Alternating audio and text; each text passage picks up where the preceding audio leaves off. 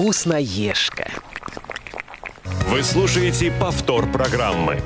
Добрый день, уважаемые, любимые радиослушатели. Пламенный привет вам от нашей программы «Вкусноежка». Наконец-то, наконец-то из студии «Радио ВОЗ» мы в прямом эфире. Ура, ура! Правда, не все, но вот Влад Жестков, Влад. А, Я здесь, я От- тоже всех приветствую. Отлично. Мы с Владом в прямом эфире и на связи с нами, конечно же, Лена Быстрова. Всем здравствуйте. Прям очень-очень здравствуйте. Привет, Лен. Привет, Лена, привет, радиослушатели. Очень а, мы рады с вами снова встретиться. И тема у нас сегодня совершенно необычная. Я думаю, что многих она даже удивила, когда вы увидели анонс. А, тема у нас сегодня питань- питание наших четвероногих друзей, а именно собак. Я думаю, многие понимают, почему мы выбрали именно собак, а не кошек, хомячков, морских свинок, потому что у многих незрячих людей есть, конечно же, любимые замечательные помощники собаки-поводыри. Ну и кроме собак-поводырей у многих есть и просто собаки не менее любимые. Поэтому а, вот об этом мы решили поговорить. И не просто, конечно же, о собаках, а об их питании, о корме для собак. А, Эфир нам сегодня помогает обеспечивать звукорежиссер Иван Черенев, линейный контент-редактор Ольга Лапушкина. И, конечно же, вы сегодня наконец-то можете с нами общаться, и мы с вами тоже, по телефонам 8 800 700 ровно 1645 и skype radio.voz. А мы сегодня не одни, у нас есть еще для вас сюрприз, но об этом чуть позже, после нашей первой рубрики. Тетрадка.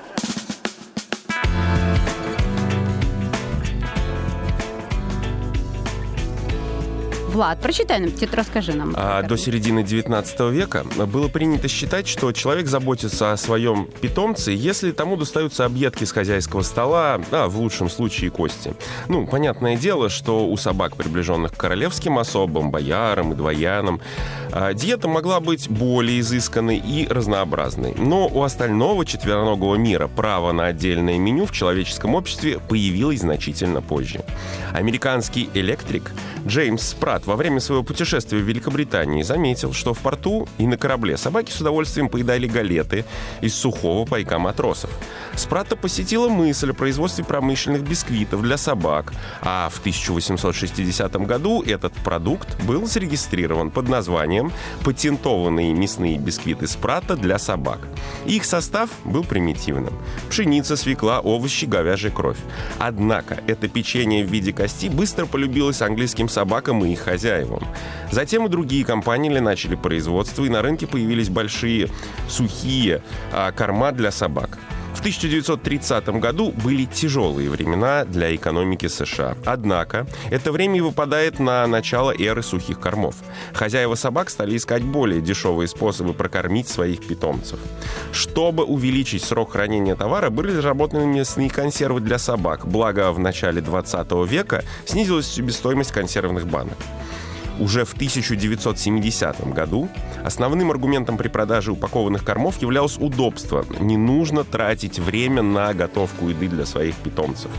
Продажи росли к 1975 году на рынке было более полутора тысяч производителей собачьих кормов, тогда как всего 40 лет назад их было около 200. Именно в 70-е появились первые диетические корма для больных животных, однако это был преимущественно маркетинговый корм, содержащий упаковки, а, в отличие от надписи, ничем не отличалась. В 1980 году начали задумываться о качестве. И тут уже появились премиум и супер премиум корма. Состав был более мясным, добавился витаминно-минеральный комплекс. Производители утверждают, что они более питательные, предлагая различные формулировки рационов для щенков, стареющих собак и каждодневных рационов. На самом деле, к сожалению, это тоже был лишь маркетинговый ход.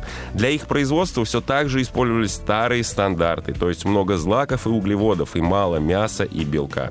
Сегодня число сторонников идеи питания питомцев в соответствии с их природными потребностями неизменно растет.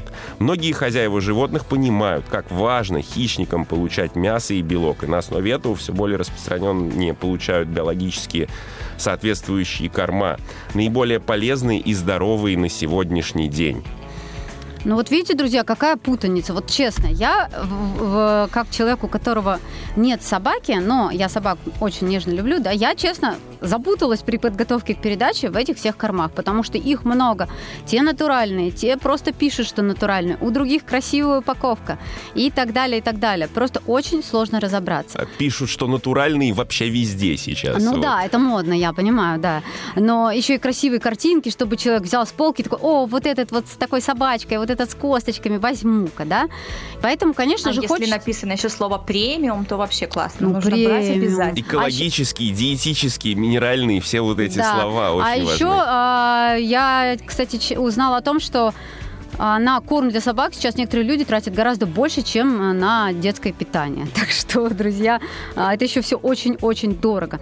Давайте попытаемся в этом всем разобраться. Для этого мы пригласили в эфир, это тот сюрприз, о котором мы говорили, нашу замечательную гостью, которой вы, кстати, можете звонить, еще раз напоминаю, и задавать свои вопросы. А, Я уверена, что она с удовольствием ответит. Сегодня с нами Оксана Шляхова. Это диетолог, ветеринарный врач, доцент кафедры физиологии и кормления животных и много-много еще чего другого интересного. Оксана, добрый день. Добрый день. Здравствуйте, Оксана. Здравствуйте, Юля, Влад, Лена. Я, кстати, с удовольствием прослушала историческую э, информацию об сухом корме. И, конечно, могу дополнить некоторые моменты. Ремарочку такую ставить. Да, сначала только расскажите чуть-чуть нашим слушателям о себе. Да, о себе э, я расскажу, что я работаю в области диетологии, то есть составления рационов для животных уже порядка 10 лет. А, также читаю лекции в Кубанском государственном аграрном университете, занимаюсь научно-исследовательской работой, которая тоже связана с питанием различных видов животных, в том числе и собак и кошек. А, имею соответствующие степени, которые меня обязывают э, иметь. Ну и самое главное, я являюсь практикующим ветеринарным врачом э, по специализации диетолог. Ветеринарный врач-диетолог. То есть Я думаю, это коротко. Да, э, отлично. То есть, а диетолог, то есть диеты нужны для всех собак или это только для, скажем, для особенных собак там с какими-то проблемами или в принципе подобрать диету нужно каждой собаке? А, смотрите, профессия диетолог, ветеринарный врач достаточно новая в нашей стране. В зарубежье это э, появилась она порядка 20 лет на- лет назад, ну, в 90-х годах, будем говорить.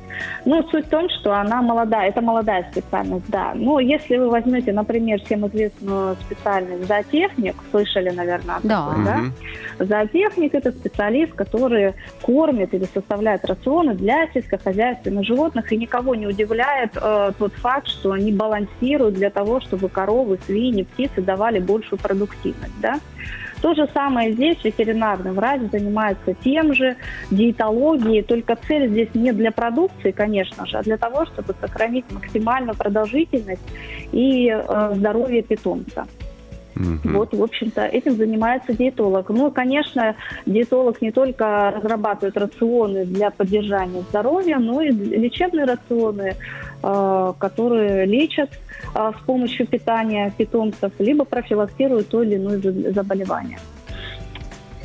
Так, Вот. мне кажется, нам нужно начать сначала. Давайте вот а, поступим Давайте. следующим образом. Я человек, который безумно любит собак, очень хочу собаку, но а, в плане из-за своего графика пока вот не получается, да, вот что, с чего мне вообще начать? Вот это, наверное, первый вопрос, который возникнет у нас у всех, да, вот а, Да. собака это же ответственность, правильно? То есть это ответственность и с точки зрения корма, рациона, то есть э, щенки, например, едят то же самое, что и взрослые собаки, или это как-то с возрастом отличается?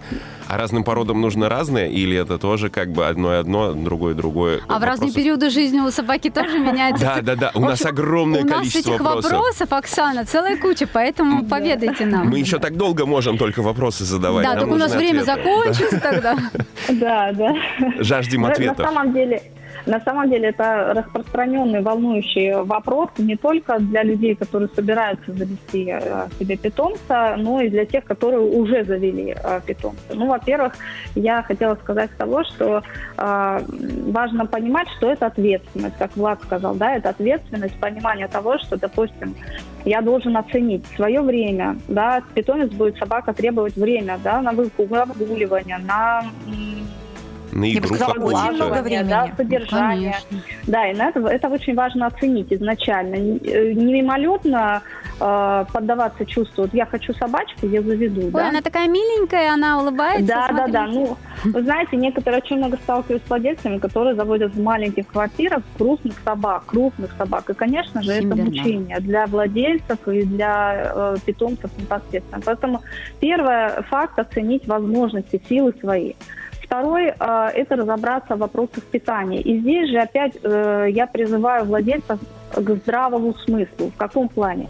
Здраво оценить свой бюджет. Не отдавать всю зарплату на еду питомцу, да, себе э, макаронами с хлебом питаться. Но здраво оценить, сколько я могу потратить на бюджет. Да. Второй момент. Какой у меня образ жизни? Если я постоянно в командировках, значит, я не всегда смогу готовить, допустим, натуральную пищу. Значит, здесь мне нужно присмотреться в сторону готовых кормов. А вот эти моменты нужно оценить, естественно. Ну и э, прежде всего, прежде чем начинать, э, так сказать, разбираться в вопросах питания, необходимо изучить физиологию. Ну, не то что изучить, хотя бы понимать, как устроена собака и вообще э, какой категории она классу принадлежит.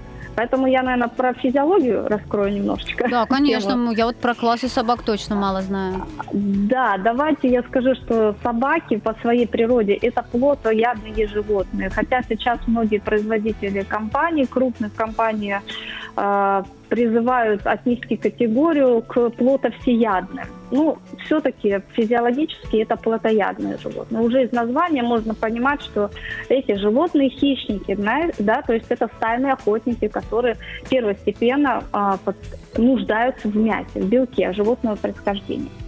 Что важно знать о собаках? Ну, прежде всего, что в среднем для взрослой собаки прием пищи может составлять от 1 до 3 раз в день. Естественно, если это щенок, то частота будет чаще. В щенковости до 6-8 раз в день мы кормим э, маленького питомца. В последующем частота кормления снижается. А, далее, питание в течение светлого времени суток, в отличие, кстати, от кошек. И это очень-очень важно. Почему? Потому что вся ферментативная система организма устроена таким образом, чтобы переваривать еду в светлое время суток. А следующий момент, э, и это, пожалуй, самый главный момент, один из главных моментов, что собаки – это социальные животные, и для них пища также имеет социальное значение. То есть мы можем поощрять питомца вкусняшками, лакомствами, и, конечно же, за эту вкусняшку и лакомство питомец готов, ну, грубо сказать, душу отдать, да. но выполнить как На минимум любую вашу просьбу да. и повилять хвостом, это точно. Так, ну и следующий момент. Э, собаки по своей природе могут длительно переносить голод. Это свойственно и нормально для них.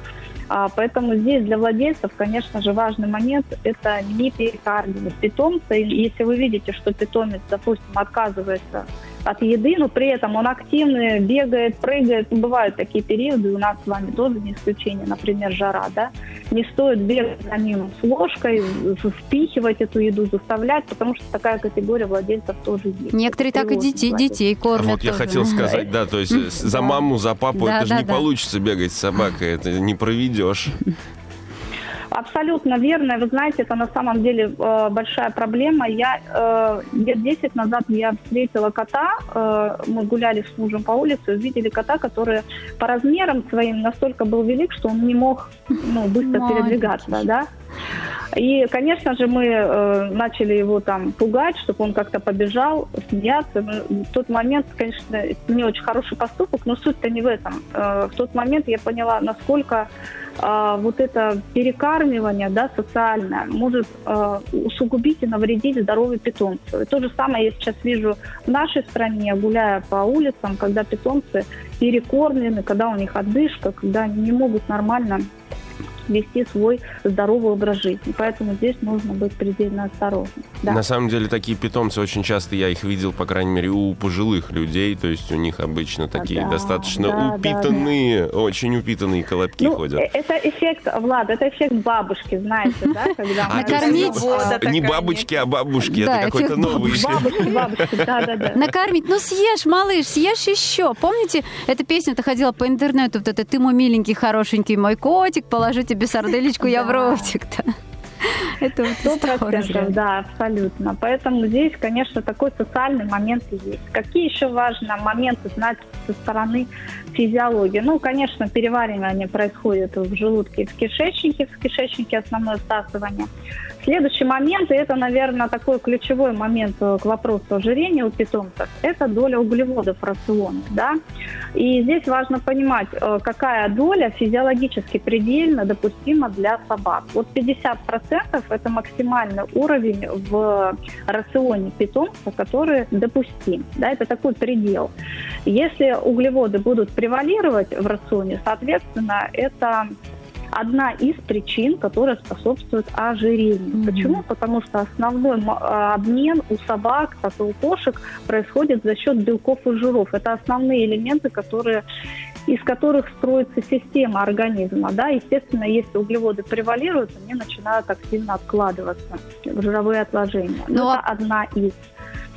Получается же, что углеводы, да. Э, вот мы говорили, да, об исторической справке, что раньше очень многие вот эти сухие корма делали как раз на зерновых, да, потому что они дешевле и вроде как насыщают, но как собаку, хищника накормить зерном, да, это тоже как-то странно. Нет, э, здесь вопрос, опять же, сколько углеводов в рационе. Здесь проблема в другом. Смотрите, э, сейчас корма, большинство кормов тоже содержат углеводы, но производитель понимает это и там есть свои уловки и хитрости, да, но тем не менее стараются э, предельный уровень допустимых углеводов держать в рационе, в сухом форме. Это порядка 50%, как я уже сказала.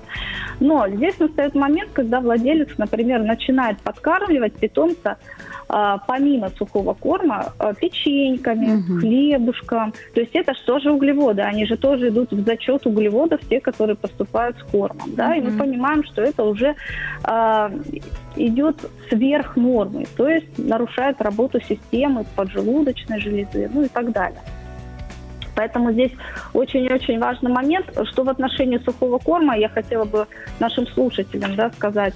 Обязательно обращайте внимание на герметичность упаковки, это очень важно. Я не рекомендую покупать корм а, на развес. Сейчас очень многих за магазинах корм продается на развес. Вы не знаете, что это за корм? Это первое. Вы не знаете, из какой упаковки он был насыпан. Второе. И третье, конечно же, а, корм должен храниться герметично, иначе он будет терять свои и вкусовые, и качественные свойства. Это очень-очень важный момент. А, следующий момент, который нужно обратить внимание, это, конечно, доля а, белка в сухом корме. Да? Это самый главный больной вопрос и владельцев, и производителей в том числе. А, да, Проблема это... заключается в том, что в нашей стране существуют определенные ГОСТы, да, которым а, производитель подчиняется. А если мы возьмем, например, например, Запад или в Европу, да, то производитель прописывает, что в, в сыром белке содержа, содержание именно животного белка такая, такой-то процент. А в нашей стране э, ну, это не обязательно делать. Соответственно, содержание самого белка можно компенсировать за счет растений. Ведь в растениях тоже содержится белок, мы же это понимаем, да? И здесь может быть такая некая уловка, да, что вроде бы белок на, прописан на упаковке, что его оптимальное содержание содержится, даже высокое, все хорошо. А то, что он состоит из растений, это уже второй момент. То есть, ну, вот такой момент, конечно, здесь уже ну, наверное, нет никаких претензий. Здесь законодательно так установлено. Но я думаю, что движется к тому, что в скором времени производители, по крайней мере, э, производитель, который э, несет ценность некую своего корма, продукцию, да, будет все-таки прописывать долю животного белка. Да, вопрос. Оксана, можно вопрос? Да, э, по поводу да. содержания белка. Сколько же все-таки процентов в корме должно составлять э, белка? Вот именно 25 процентов, 20, там, 50? Вот. Это у меня Юля задает вопрос? Лена. Лена. Лена, Лена, слушайте, смотрите, существует по нормам а, понятие минимального содержания белка, а, оптимального, это среднее содержание белка, и максимального. Минимальный уровень белка практически во всех кормах содержится в сухих кормах. Это порядка 28, ну, 21 до 30 процентов – это минимальный уровень белка. А в натуральных рационах, естественно, естественно, владелец будет класть в рацион питомца мясо побольше, поэтому там будет содержаться более высокая доля, оптимальная, так называемая mm-hmm. оптимальная доля белков в рационе. Но существует еще и максимальный уровень белка при питании по такой системе, как РАО и БАРФ. Это питание сыроедства, основанное на принципе а, на принципе плотоядных хищных животных, как в естественной природе. То есть там предполагает рацион mm-hmm. именно кормление сырым мясом в высоких количествах, высокой доли. Что же касается моего мнения, я все-таки приверженец оптимального уровня белка. Это кормление либо в сочетании с сухим и натуральным кормом, либо достижение за счет натуральных рационов. А, я на самом деле почему спросила? Потому что очень часто общаюсь с заводчиками, и выясняется такая ситуация. У собаки появляется аллергия, и люди сразу начинают говорить, смотрите содержание белка, да, чтобы у вас оно не превышало, там, по-моему, 25%. Если оно превышает, значит, пересматривайте питание, меняйте корм и так далее, и так далее. То есть вот эти вопросы среди заводчиков, они обсуждаются. Поэтому не, не, я задала. Здесь дело, смотрите, здесь дело не в проценте белка, здесь дело в происхождении белка. Угу, а, аллергичные поняла. собаки э, реагируют на сам белок. Может быть белок животного происхождения, либо э, растительного. А многие почему-то заводчики, ветеринарные врачи, если питомец питается на сухом корме, сразу склонны судить по этому корму, что, мол, аллергия на курицу там, или пшеницу, если она в составе присутствует, конечно. Но отследить, точно сказать э, практически невозможно, потому что сухие корма – это многокомпонентные корма. И чтобы mm-hmm. точно сказать, что ваш питомец реагирует на курицу, например, нужно его посадить на натуральную диету курицы и там гречки и проверить, действительно ли он реагирует на нее. Но, как правило, на личной практике могу сказать, что а, те питомцы, которые реагировали на якобы а, курицу в сухом корме, mm-hmm. совершенно оптимально а, не реагировали на курицу, будем говорить, в живом виде, в натуральном. Я согласна. Я лично на практике Да, поэтому здесь, да, э, да. ну, давайте еще дополню, что здесь имеет значение, именно если мы говорим за аллергии, не доля mm-hmm. белка, здесь имеет значение происхождение белка. А, поэтому, э, если говорить про аллергии, то собаки, в принципе, чаще реагируют на говядину. Ну, если про аллергию мы будем говорить, но не на курицу. Так, я все как бы чуть-чуть отхожу от темы, а, да расскажу все-таки про физиологию. А, еще такой важный момент. Собаки по своей природе, они склонны переедать чем это связано? Это эволюционная такая у них способность э, или желание, будем, можно так сказать. Почему? Потому что, ну, если мы будем наблюдать в природе за волком, к примеру, да, или какими-то стальными, стальными хищниками, мы увидим, что эти животные питаются редко, да, но много, потому что эту добычу надо еще поймать, а это тоже как бы задача не из легких. Соответственно, когда э, добыча поймана, э, хищные животные нач, начинают набивать себе брюхо, и есть такие исследования, когда э, было доказано, что волк может за раз потребить 17% от своей массы. Угу. Для примера скажу, что собаки, в среднем здоровые взрослые собаки потребляют 3% от массы, да, ну, чтобы вы имели разницу. И было проведено, кстати, такое исследование в отношении, в отношении лабрадоров. Э, было доказано, что лабрадоры могут потреблять 10% от своей массы. Такая вот свойственность у них есть э, генетически, да, такую прожорливость. Да? То есть они не чувствуют а, меры? Они не чувствуют меры, да. Вы слушаете повтор программы. Еще хочу сказать важный момент в отношении физиологии собак, то, что собаки не афильные. Это то, что это значит? То есть они не имеют ярко выраженных вкусовых пристрастий. Допустим, кошка, она еще та привереда, она не будет никогда есть пропавшую еду, испорченную. А вот собака может это сделать, да, и владельцы очень многие знают, что гуляя с собакой, это такой, как пылесос, собирает все, что там лежит, не прибито, как говорится. Вот, поэтому такая особенность у них присутствует. Но, тем не менее, организм это все продумал эволюционно. У них есть э, функция, антибактериальная такой белок, активность, который содержится в поджелудочной железе, которая э, на случай того, что если питомец ест такой продукт, естественно, организм максимально э, обрабатывает такую пищу и обезвреживают ее. Конечно, этим не стоит злоупотреблять, потому что я знаю, некоторые люди а, выкидывают борщи пропавшие, вот насыпают прям в эти миски. Не, не совсем можем говорить, что этично и правильно. Но такие факты есть, да, нельзя их отрицать. А, поэтому э, не стоит этим пользоваться. Я это говорю на случай того, что не стоит, если ваш питомец съел не отравленный, но испорченный продукт, скорее всего, это все пройдет нормально. То есть паниковать, не, паниковать не стоит, но и давать собаке ну, такое тоже не надо. Нет, ну паниковать в плане не стоит. Первые сутки мы наблюдаем. Если все нормально, ну, значит, все хорошо. Если, конечно, собака рвет, поносит более там 5-6 раз за день, конечно, стоит обратиться за ветеринарной помощью. Ну, то есть все-таки так. отравиться они могут, правильно? То есть э, а, что-то такое произойти смотрите, может? отравиться они могут, если эта пища заведомо была отравлена какими-то ядами, химикатами, пестицидами. Нет, ну я имею в виду, да, что-то испорченное да. съели. Э, смотрите, Влад, здесь существует много моментов. Например, если это дворняга, которая на привязи сидит и ест, что попало, у нее это вообще пройдет бесследно. А если это той терьерчик, который сидит дома и на него дует, наду, дунуть, так сказать, и что-то, и он себя плохо почувствует, и он, не дай бог, съест такой продукт, вы понимаете, что здесь пищеварительная система среагирует, скорее всего, рвотой.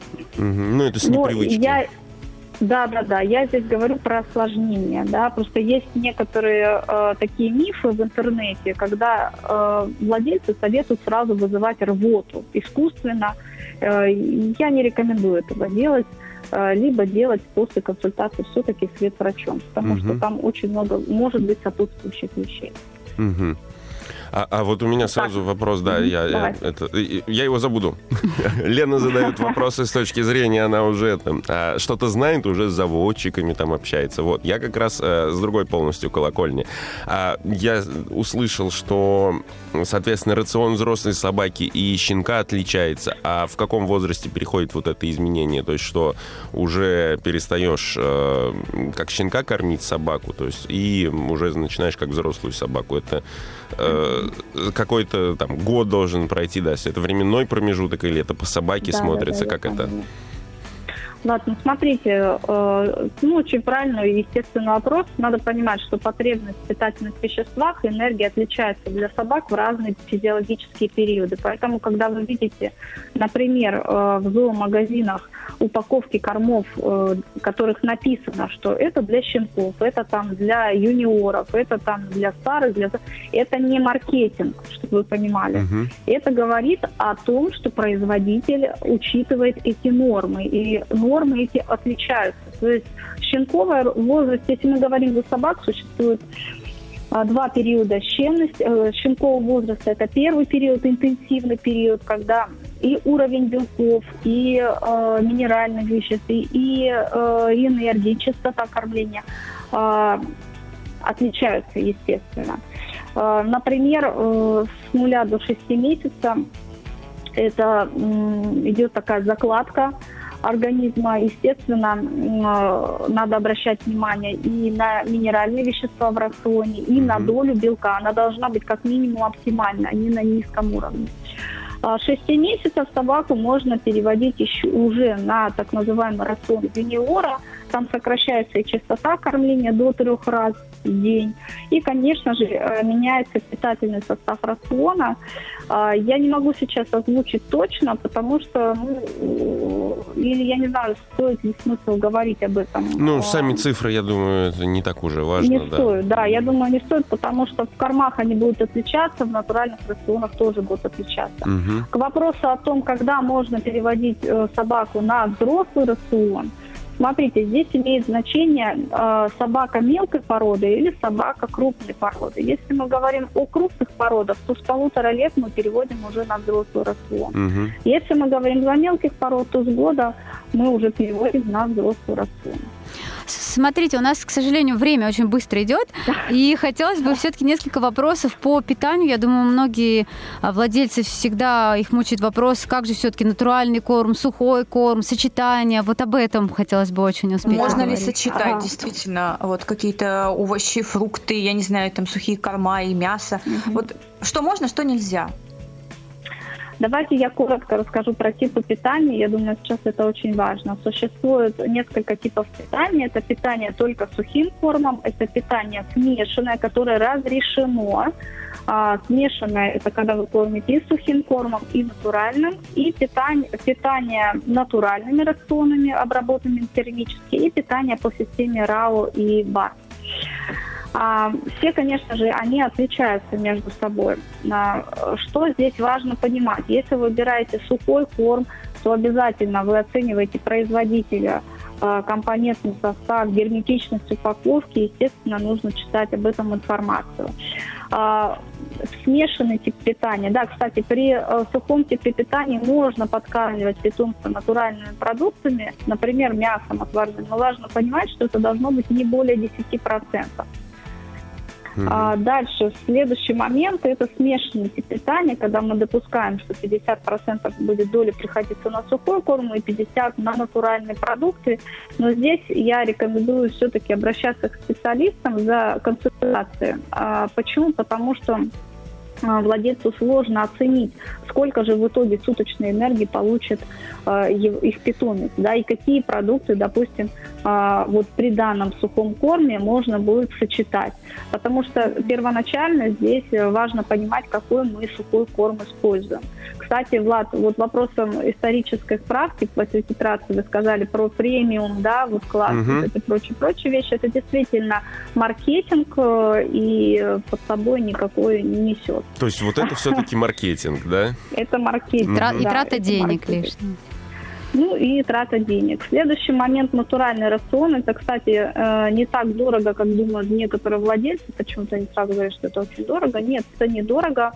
Э, гораздо дешевле, чем хороший сухой корм. Э, но здесь, естественно, вы должны понимать, что надо готовить питомцу. Какие продукты можно использовать?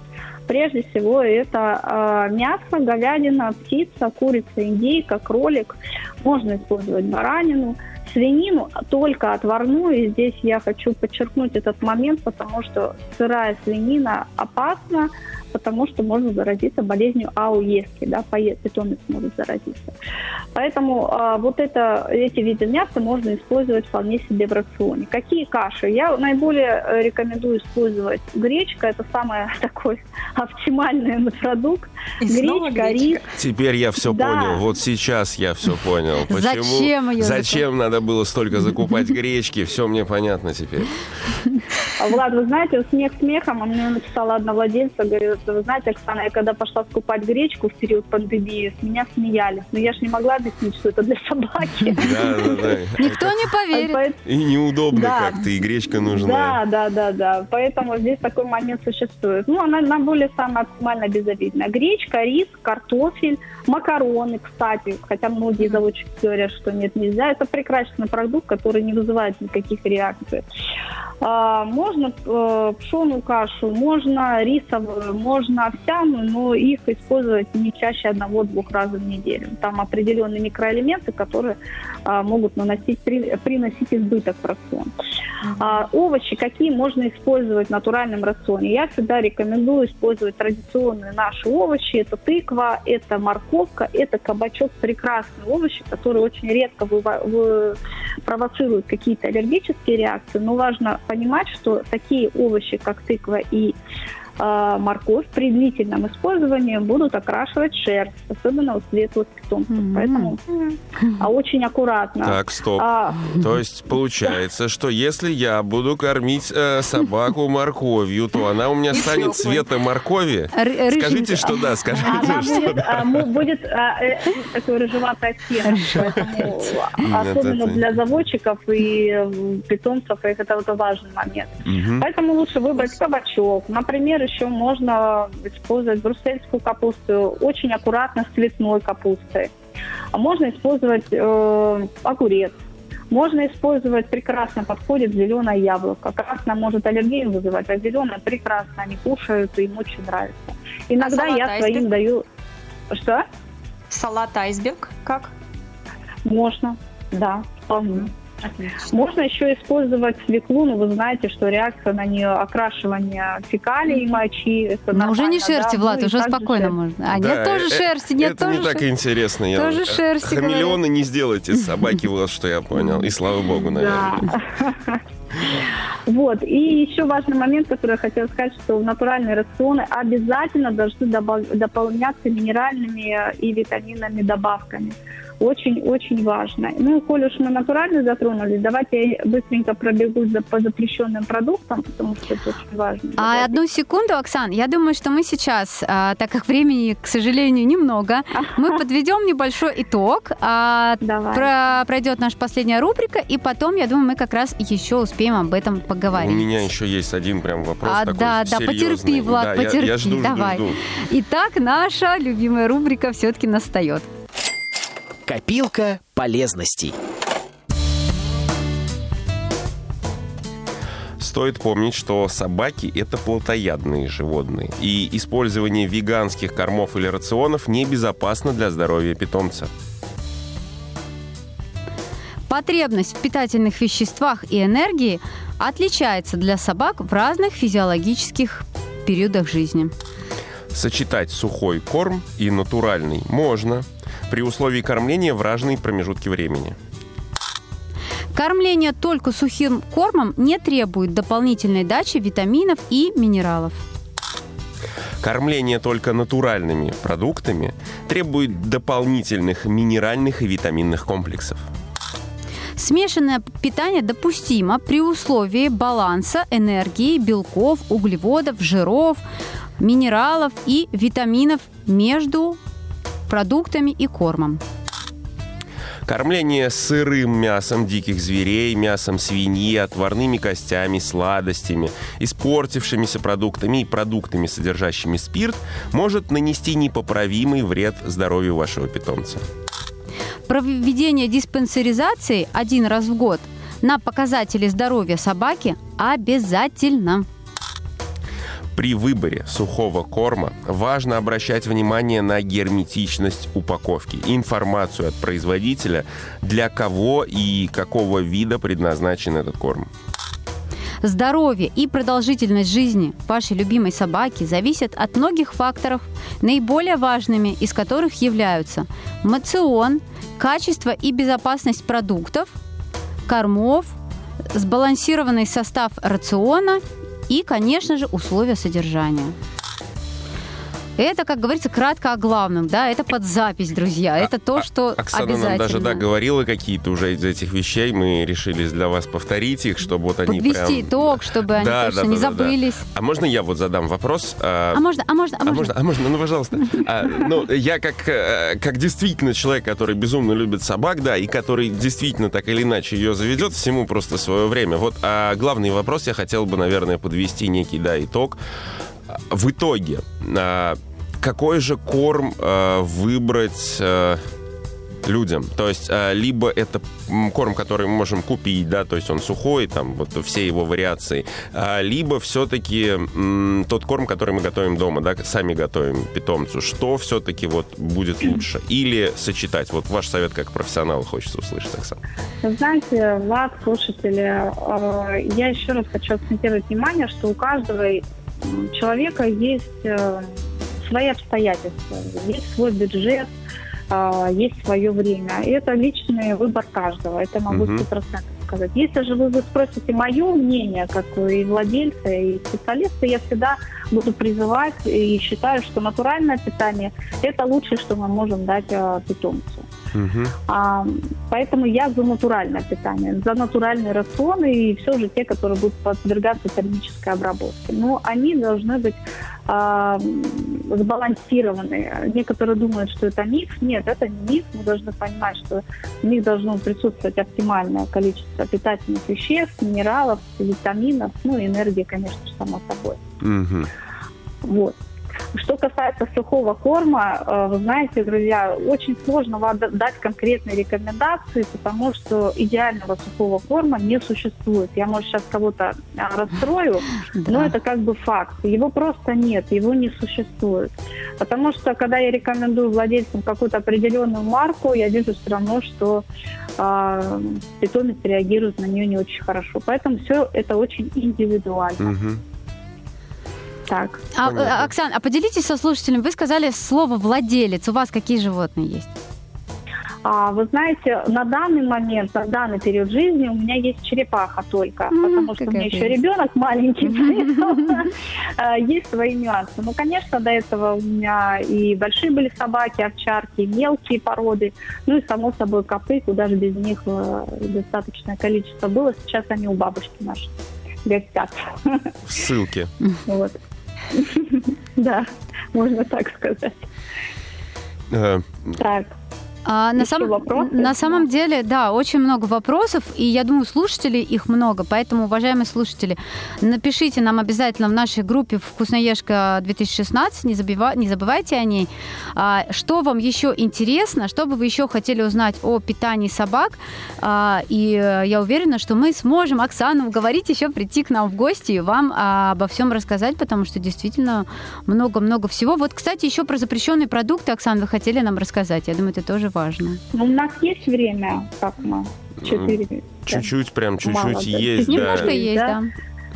Ну, основные полезные копилки Влад уже перечислил. А, я хочу сказать, что аккуратно будете, будьте с ягодами, особенно с виноградом, особенно с яркими овощами, их лучше не использовать. Ну, конечно же, шоколадки, сладости, пиво и прочие вещи, это вообще нужно забыть про это. А, и кости. Я, честно говоря, предупреждаю вас, дорогие владельцы, пожалуйста, отварными костями – не кормите. Я знаю лично очень много случаев. Конечно, вашего питомца может провести, а может и не провести, и привести к закупорке э, кишечника. И это очень неблагоприятные последствия в итоге. Поэтому вот здесь я хочу прям на это акцент сделать. Ну и, конечно же, э, соленая, острая пища тоже противопоказана нашим э, братьям меньшим. А можно я, можно я? А подскажите какие-нибудь такие вот экспресс-лакомства, которыми можно ну, полакомить э, своего любимца? Вы знаете, честно говоря, самое лучшее лакомство – это мясо, мясо. отварное. Это по моему мнению и убеждению. Угу. Такие лакомства – это тоже классная штучка, но дело в том, что владельцы очень многие перебарщивают с количеством этих угу. сушеных лакомств, в итоге приводит к гастритам. Это очень-очень частое явление. Поэтому э, сушеные лакомства не чаще одного-два раза в неделю, не злоупотреблять этим. Ну и самое безобидное – это отварное мясо в количестве 10% а, процентов э, от основного рациона, как лакомство. Но я уверена, что как раз про лакомство это отдельная большая тема, которая да, волнует очень да, многих конечно. слушателей, поэтому а, я, мы постараемся сделать о ней отдельную передачу, поэтому пишите, друзья, ваши вопросы, а, то, а, те темы, которые вас интересуют, и мы обязательно их затронем. Оксана, огромное вам спасибо, это было супер интересно. Это было настолько интересно, что вопросов стало больше больше, чем ответов получил, потому что ответы очень... гуглит, какую собаку себе купить. Нет, я точно знаю, какую собаку себе купить. Вот, идея в том, что их много, и теперь вот знаний стало еще больше, ну, и, просто как только, вопросы появились. Всегда, как только ты начинаешь разбираться в, в каком-то вопросе чуть-чуть глубже, да, не то, что, а, сухой корм в миску высыпал и побежал, да, что оказывается очень много всего, и много появляется вопрос. Поэтому, Оксан, огромное вам спасибо за то, что вы это все нам рассказали и вообще нашли время к нам прийти. И... Да, ребят, можно я пару слов? Да, да, да буквально. Я вообще благодарна Алене за приглашение. Вообще вам очень приятно мне было. И, честно говоря, я старалась идти по плану, но у меня не вышло. Мы много, мы много-много всего, да.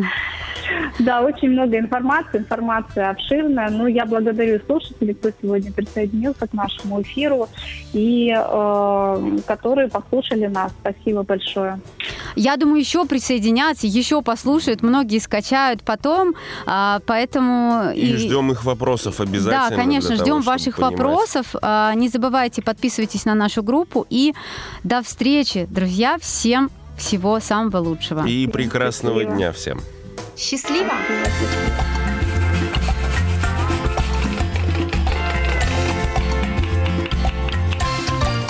Вкусноежка.